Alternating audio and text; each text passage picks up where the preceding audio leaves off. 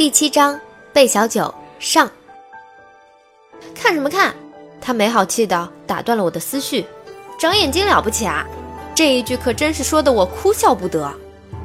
那一刻，仿佛总有什么东西打碎了我心底的平静。我问他：“你没事吧？”他揉着发痛的肩膀，哭丧着脸道：“大哥，你没长眼睛啊！”看着他的样子，我真有些忍俊不禁。然而，几乎是在同时，我注意到不远处道路转角处的光亮靠近了，心想这要被发现森家之地平白无故的多了个姑娘就不好了。于是我竟把她是个贼的事情忘到九霄云外去了。我当下没多耽搁，也不管她愿意不愿意，拦腰抱起这女子就进了屋。我捂住她的嘴，一同躲去了黑黢黢的床底下。她不停地在我耳边发出呜呜的像呜咽一般的声音。我一边注意门外的动静，并且下意识地紧了紧手掌的力道，担心他惊叫出声引来巡逻的和尚。然而当我意识过来，他好像快要断气了。谋财害命啊，色狼变态！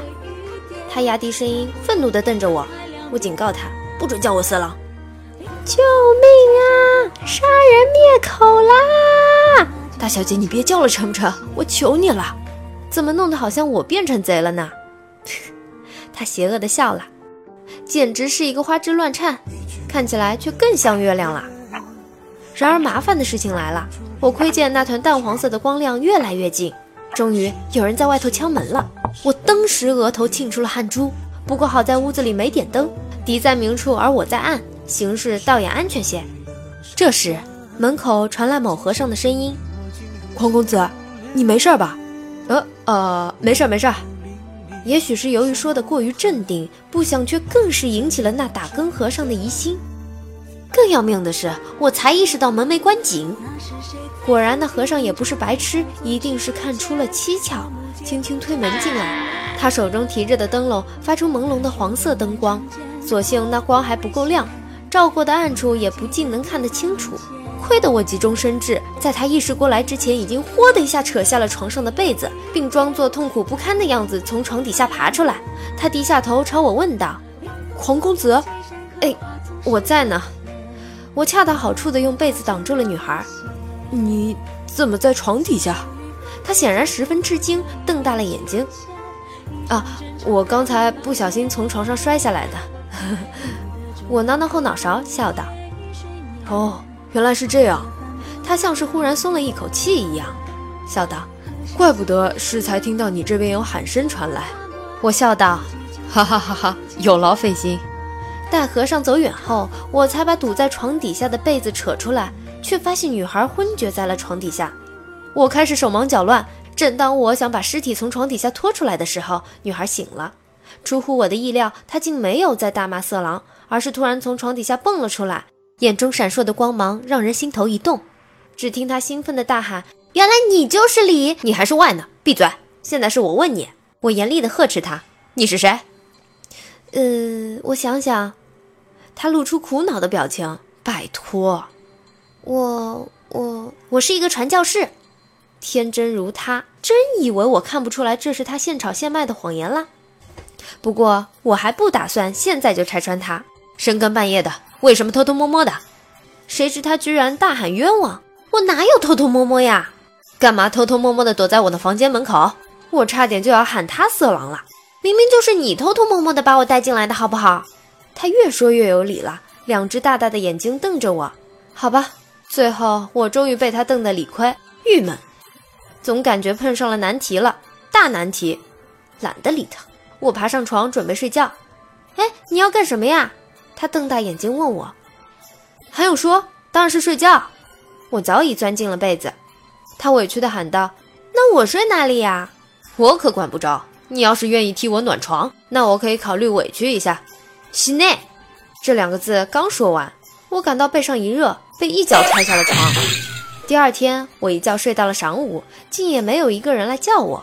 有人声从窗口传来，推门一看，是一个从没有见过的背影。等等等等，这个声音不正是昨天的丫头吗？昨天夜里没注意，现在白天看来，那丫头的衣着甚是古怪，古怪到让我开始相信她真的是一个传教士了。我凑过去听听大家伙都听什么这么入迷呢？原来这丫的竟然已经开始眉飞色舞的传教起来了。世界性三大宗教为基督教、伊斯兰教和佛教，内容涵盖五湖四海，包括 百分之五十 以上的没有人听得懂的奇怪名词。谁知这寺里的和尚竟一个个都像没有见过世面的井底之蛙，都被他唬得一愣一愣的。他们脸上的表情告诉我中毒已深。我实在听不下去了，把他拉到一旁，小声对他说：你到底要干什么？喂，我可是在普及宗教知识。他一副振振有词的样子，好像我打断他是天大的罪过似的。这丫头随即不再理会我，眉间闪烁的光芒不减，继续传播她所谓的宗教思想。突然底下的声音都安静了，在寺中住久了都听得出，那是方丈的脚步近了。只有这个丫头还在不知死活的滔滔不绝。方丈好！不知是谁带头喊了一句，大家忽然齐刷刷的低头行礼，一起道：方丈好！这位施主是……方丈慈眉善目地看向那丫头，显然她老是有备而来。方丈爷爷好，我叫做贝小九，是一个传教士。贝小九，我琢磨着这名字好生耳熟，好像在哪里听过，可是究竟是在哪里呢？半天我都没想起来。不过这个名字却总让我有一种特别的感觉，那究竟是什么却也说不上来。哦，方丈饶有兴致。传教士？嗯，没错。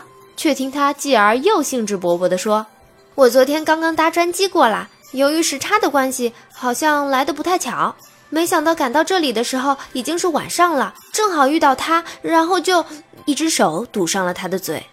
我陪着笑脸对四周道：啊哈哈，说什么呢？你这丫头怎么风言风语的，可别坏了寺中的清静。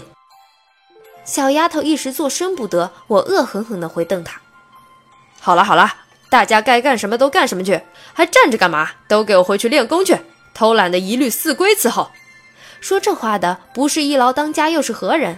别看他老暗地里和我过不去，寺里的小喽啰们对他可都是敬畏三分的。通常方丈说一句话，甚至使一个眼色，接着他就翻译成十句话。虽然表面上是一副鸡婆管家的样子，手中的权力可是不小的，执法之鞭又由他全权掌控。尽管他轻易不用，但时不时的威吓一下下还是举足轻重的。不过话说回来，这大叔除了凶一点，表面上看上去恶声恶气一点，人还是不错的。大家高度一致的评价就是不服不行。这会儿同往常一样，在一牢当家的淫威下，大伙儿顶多也只能不满的切一声，转身又不得不各就各位去了。后来这叫做贝小九的丫头居然莫名其妙的在寺中留了下来。方丈看他满口胡言，大约以为只是无家可归，想来骗吃骗喝的，于是就慈悲为怀地容下了这丫。不过这样一来可非同小可，白马寺一下子又多出了个姑娘，还多少都同我扯上点关系。哥们儿便一致认定我这厮的女人缘好，而且不是一般的好。